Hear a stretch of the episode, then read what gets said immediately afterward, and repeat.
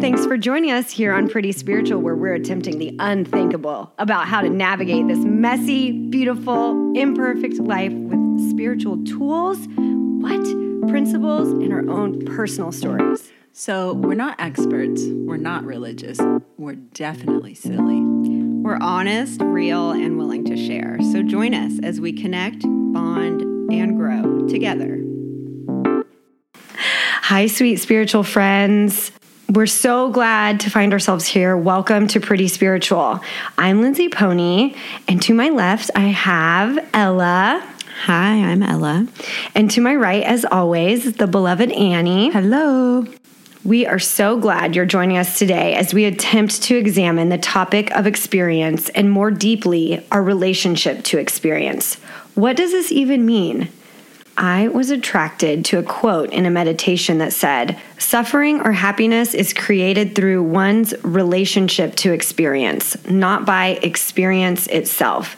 This was a profound thought for me. How long have I been intent to blame the experience and leave it at that? how am I relating to this experience and how is the relating shaping the experience? Through witnessing and being kind to our experience, is it possible to generate a more compassionate, loving relationship to whatever the experience may be?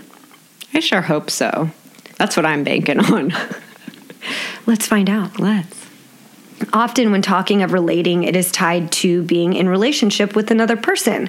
What I am attempting to get a better understanding of is if I am in relationship with this moment, how is the relationship?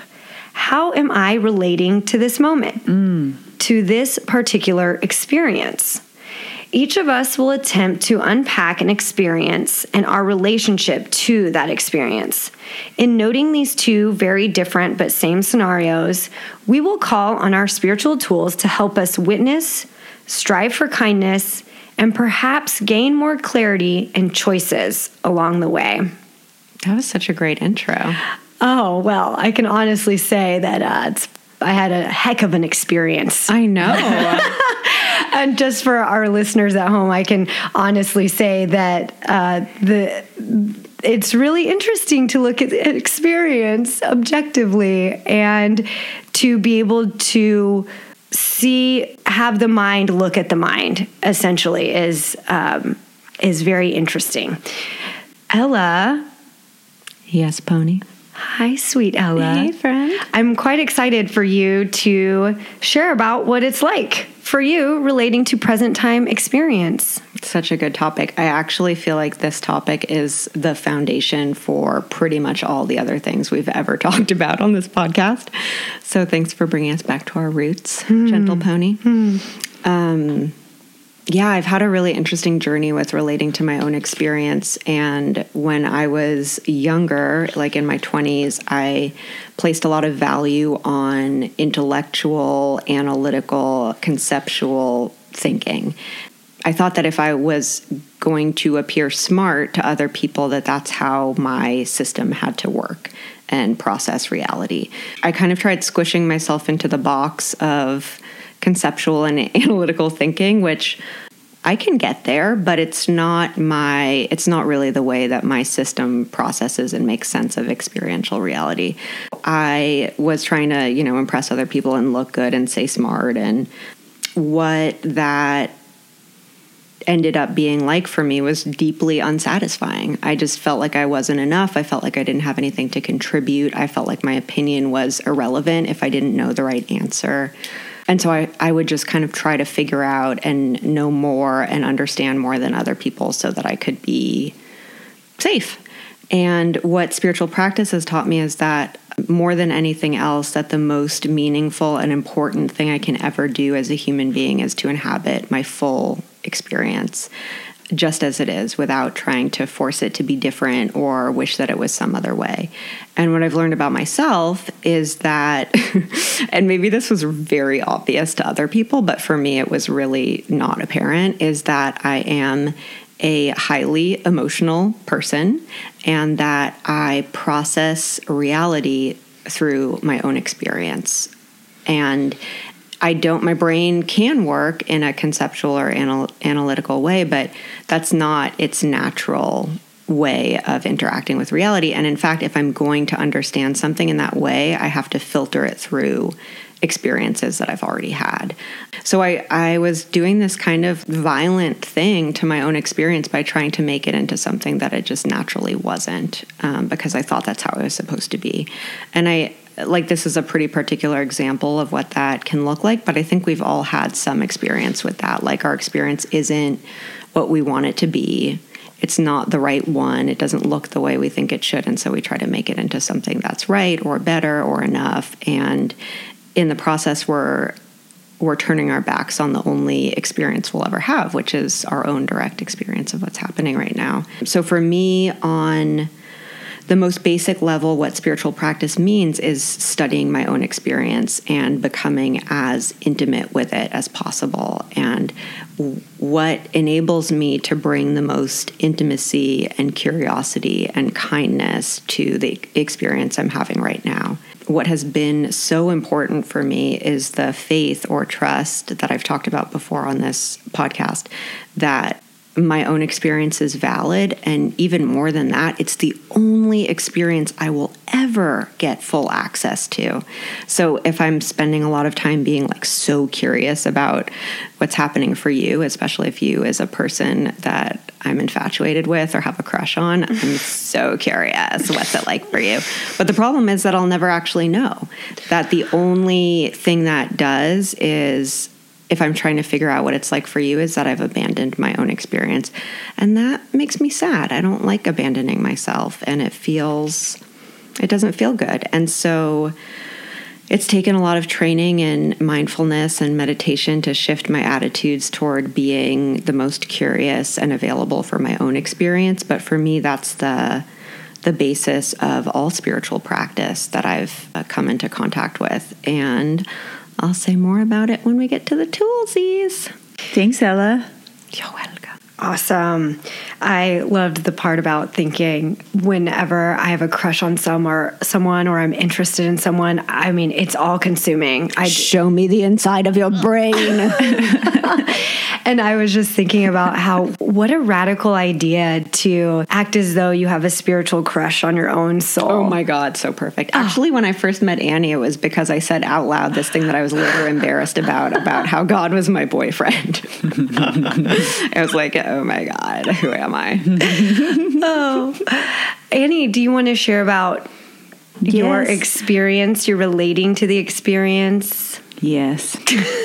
Show us your brain, Annie. Done. Thanks for this topic, Lindsay. When we first started talking about it, I was confused. And then I sat and Me thought, too. and then I sat and thought about it and it became apparent how relevant it is to everything that w- I'm working on. But I just hadn't thought about it. So I love this this podcast is what helps me relate to my experiences. Totally. And this specifically this topic, but overall doing this podcast helps me filter and think how am I going to communicate about this? What tools am I really using? What was my experience with this emotion or this kind of life situation like? And then being able to process through it and think about how I'm going to communicate about that topic on this podcast helps me really relate to experiences, sometimes in ways that I haven't before. And it also helps me see how things, even things that I struggled with or currently struggle with, that my attempts and fumblings and stumblings can maybe can be useful to other people and so my experiences get to become a gift which is really nice because sometimes if i am suffering about something it feels really all encompassing but if there's that shift of like oh somebody might benefit from seeing how i've gotten through this then it becomes a positive the podcast episode on forgiveness was recorded while I was deep in a process that I still couldn't understand. And I'm still, I have a lot more perspective on, but it still feels a little bit confusing.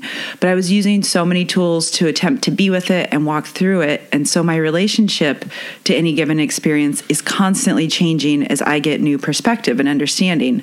So for me, I can have a relationship to a this moment experience. Like, for example, I'm sitting here in the room with these two ladies that I love or then I'll have a relationship to the experience that will change over time. You know, as my as I grow, as the as there's distance from that experience. Um, what I'm learning is that no matter what, I always have to face the present moment of an experience, even if it's 20 years later. Mm. So challenges don't disappear because I ignore them, and painful experiences don't go away because I can't handle them. When we recorded our episodes about depression and forgiveness, I learning a lot about PTSD and trauma this last year has taught me that to heal from a harmful experience, I have to actually experience and process it even if that means going back and reliving the past, which up until that point of, you know, as I've been working on it this last year, I wasn't able to. Like my body really had kept those sheltered and protected inside because my nervous system and my heart and all of these parts of me weren't collectively safe enough to walk through it. But now it's okay. And so the body was like, all right, it's time. We're going to get experiencing, girl. Are you ready? so that um, I'll talk more about it when we get to the tools, but it's really fascinating and it's can be scary, but it's also really cool. Like we get the opportunity to sit with things and be, and then they then they ease. Mm-hmm. That's all. So amazing. Mm-hmm. I was just thinking about what the body naturally processes if I get out of the way or if I'm able to let it have all of its processes. But I know for me, for many years, I was just like, one of my mottos was, that didn't happen. oh, yeah. I would just say that. That didn't happen. Yeah. Uh, Mine was, you'll get over it. I said it to other people and myself. You'll get over it. it's terrible. Oh. Just shove it in the closet. Yeah. It goes in the sparkle box. It'll be fine. It's It'll be fine. safe in there. the sparkle box. In relating to what kind of relationship do I have with myself and my thoughts, I would ask myself that question What kind of relationship do I have with myself and my thoughts? This is a self assessment question that helps me to identify what type of relationship I am having with present time experience.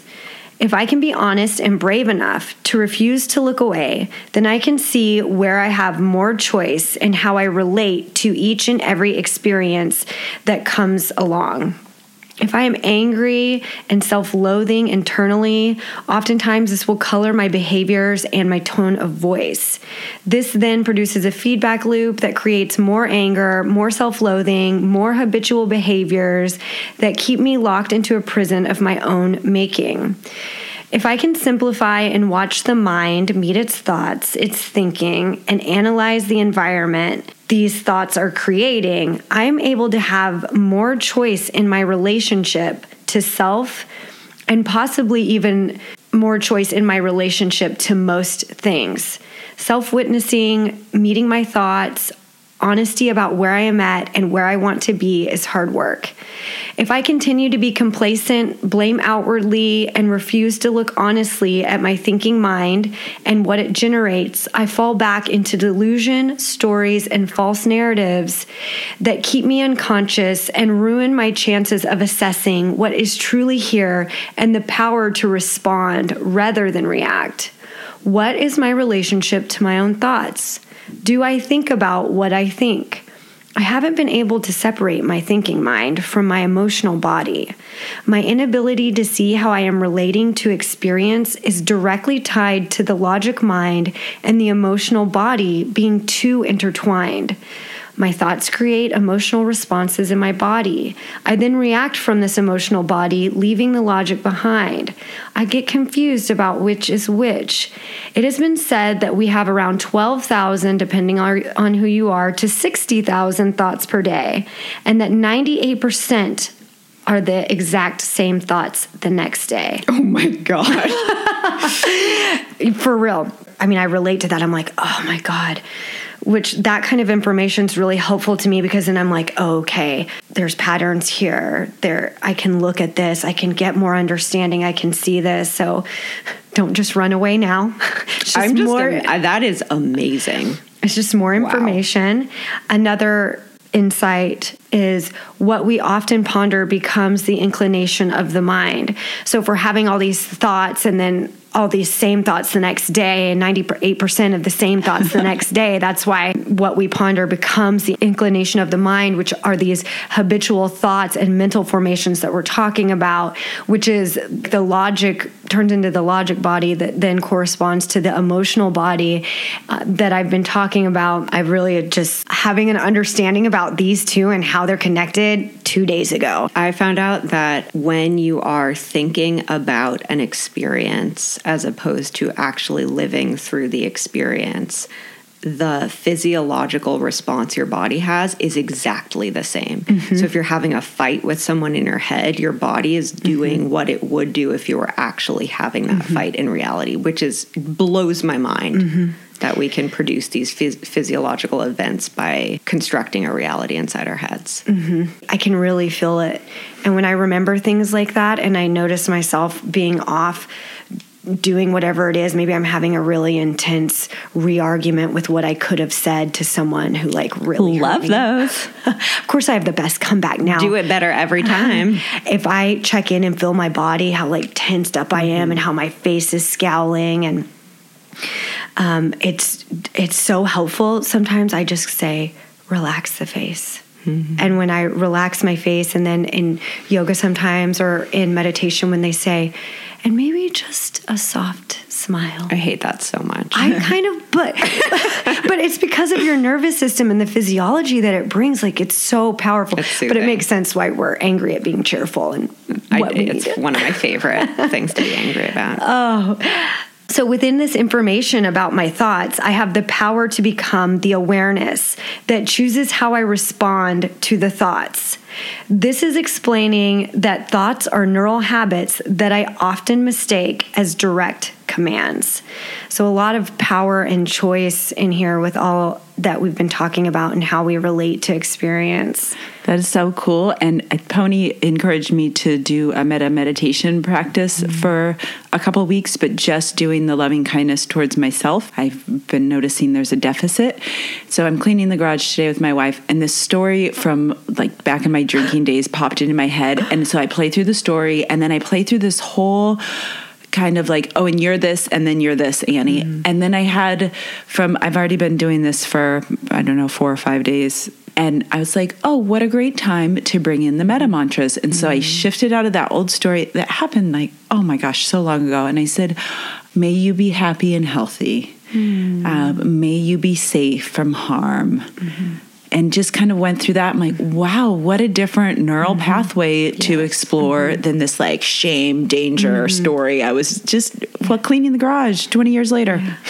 yeah. The environments that we can cultivate inside of us are really powerful. Just as when you're sharing that story, it's like I can feel exactly what it feels like when it's like, oh, I was this person, I am this person, I'm a bad person. And on the flip side of like, may I be happy, may I be at peace, how tangibly different those feel. I really am so grateful for the metta that was suggested to me to do. And I, I just highly recommend it, even though I, mm, I don't need metta for a long time. I so. was angry about that suggestion too. it's good because next next t- next up we're talking about anger. So we'll see what happens. There'll be plenty of time to get into that. Naturally, we're just going into tools here because that's what we need when we can see ourselves. You know, there's spiritual tools here that are laid at our feet, and if we're willing to reach down and pick them up, then we can get some relief. And I sure love that sweet relief, Annie. Do you have a tool to share with us? Yes, I would love to share my tool.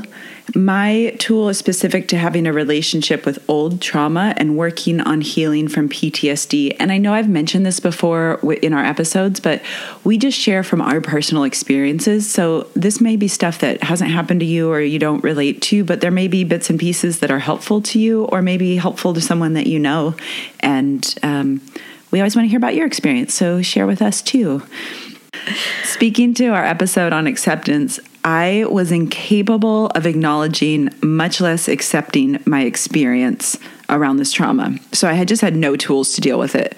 My relationship to the experience was to tuck it deep down, diminish its importance, and undermine its validity and impact.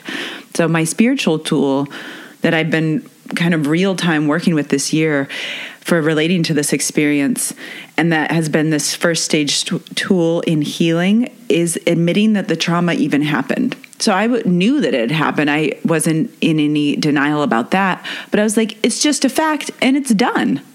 That's it. You'll get over it. You'll get over it. Yeah. I just admitting not just the event, but admitting that it was traumatic. I had to be willing to admit that to myself, which I, I hadn't been capable of doing until that point. W- ways that I could do that was speak about it to safe people.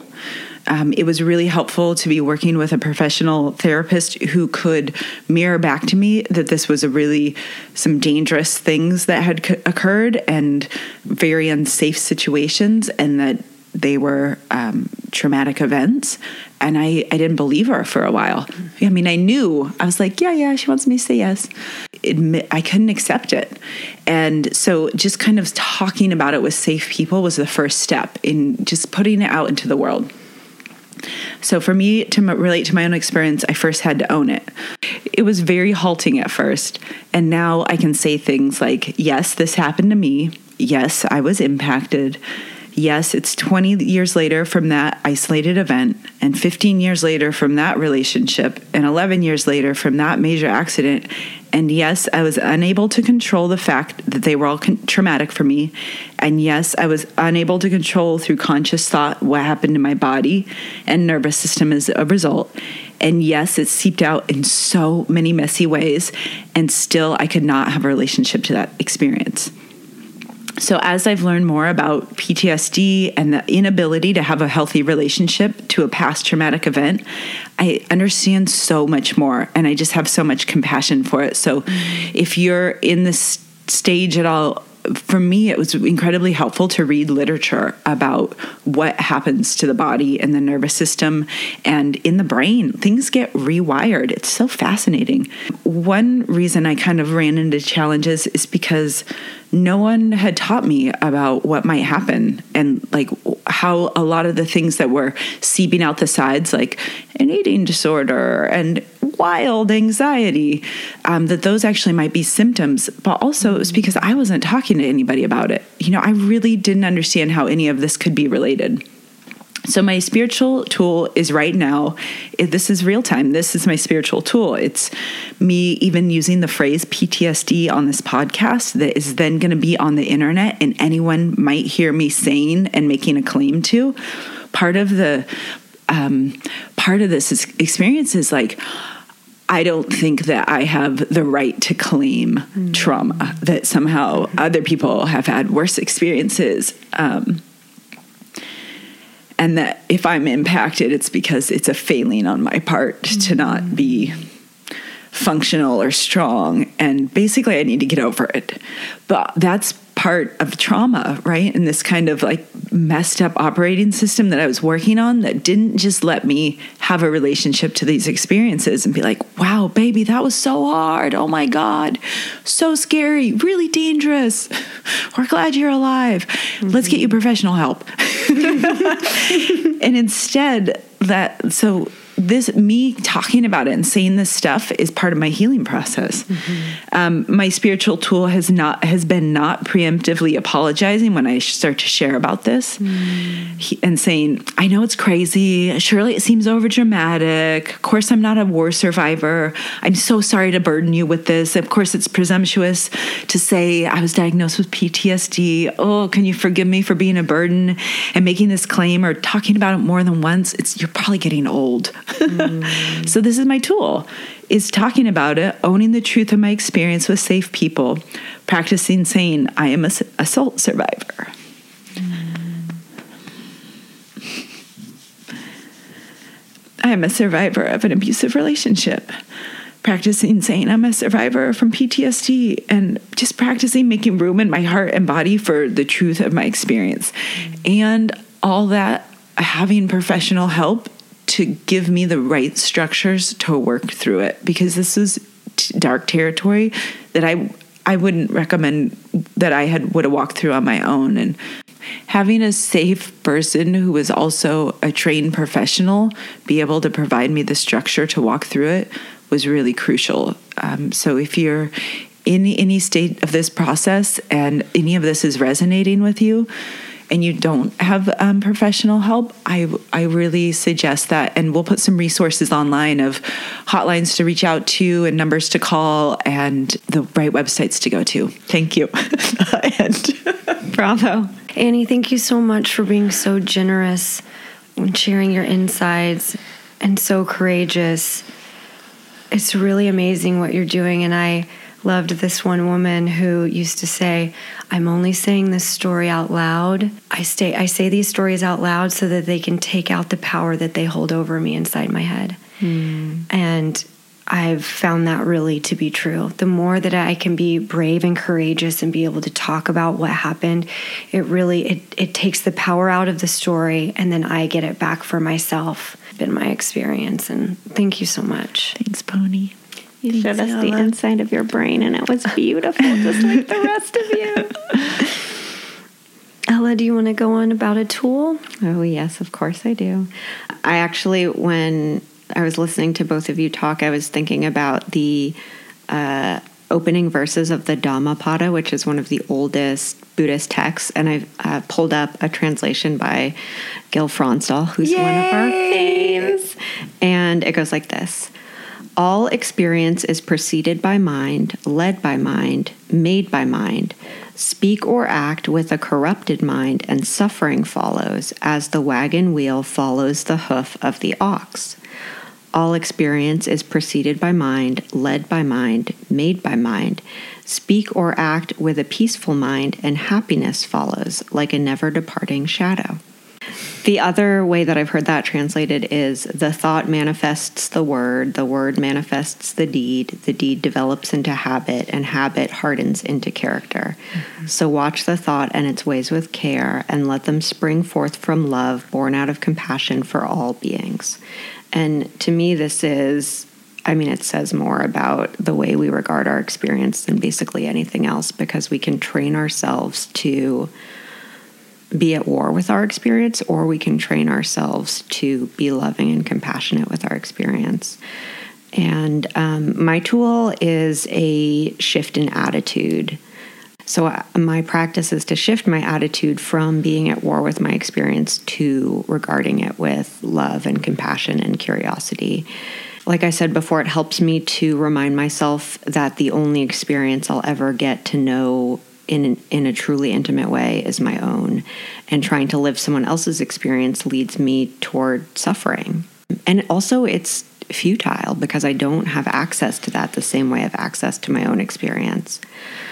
Another way that I can think about this shift in attitude is that I pretend that I'm someone who loves me very much, like a best friend or a spiritual teacher or um, a loving, badass, merciful grandma lady. Mm-hmm. And I think, what would it be like if I were that person taking care of my experience? How would I be doing it differently right now?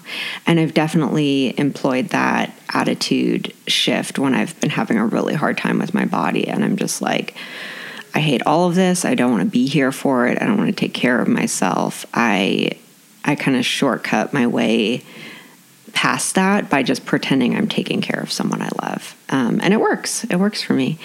I really also like like Annie was talking about, I really rely on the tool of service to help me be with my own experience, especially in situations where it doesn't feel natural or accessible to rely on self esteem like I can in other times.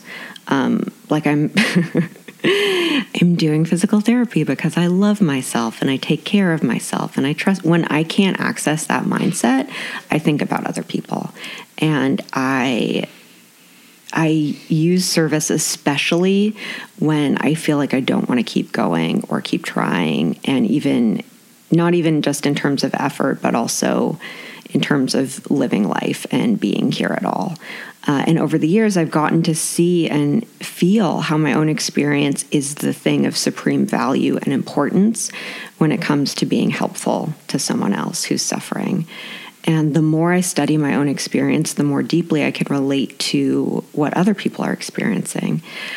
And when I'm experiencing extreme physical pain or emotional anguish, that sometimes that's the only thing that carries me through is I remind myself that someone else down the line is going to need to know how I got through this. So, can I stay present with my experience so I can share that with them when the time comes for me to talk about this with another person?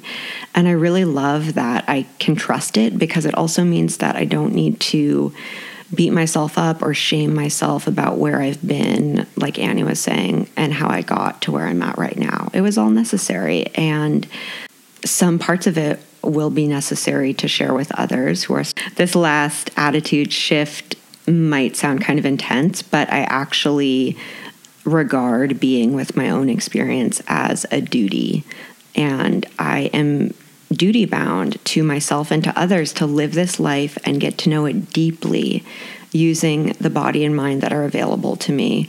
Even though as human beings we experience a lot of the same kind of stuff, no one else has the same exact body mind experience that I do. Therefore, I ought to study it and regard it as the precious and rare gift that it is because it's mine and I'm the only one who gets to experience it.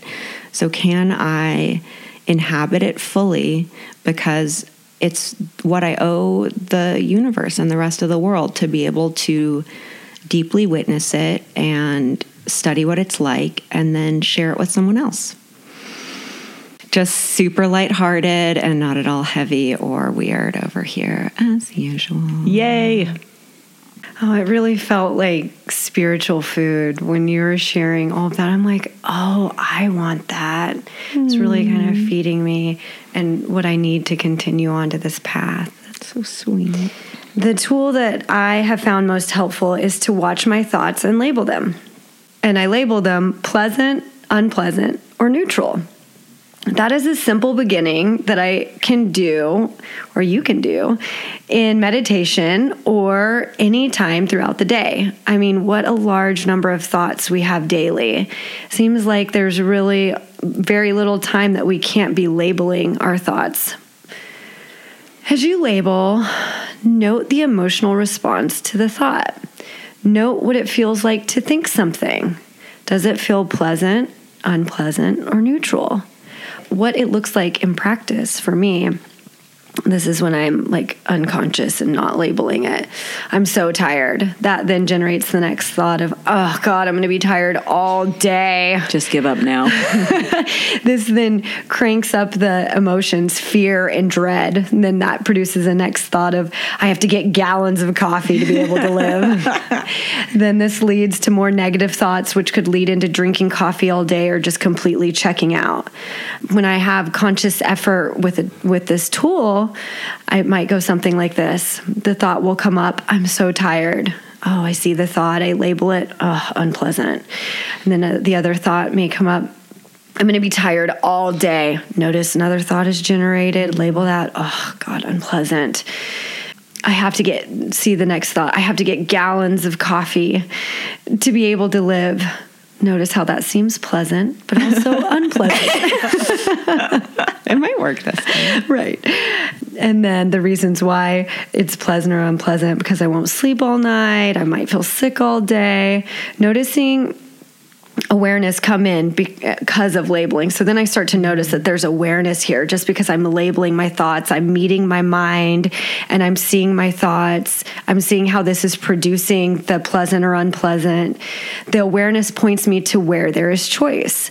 Perhaps I could wait and see how long this tiredness lasts, mm. recognizing the thought there as neural habit and not command to douse myself mm. in coffee all day. Here, the power of choice comes into play because of awareness. Mm. The labeling technique helps with that. Labeling my thoughts gets me closer to awareness. That's what that tool is doing in my experience. This tool has helped me in many ways to get to know and understand my thinking mind and how that relates to my emotional body, which in turn creates my direct relationship to experience. All of the things that we've been talking about. I observe my relationship to my own thoughts. I take the time to think about what I think. I notice my relationship between my thoughts and my emotions and how they are intertwined.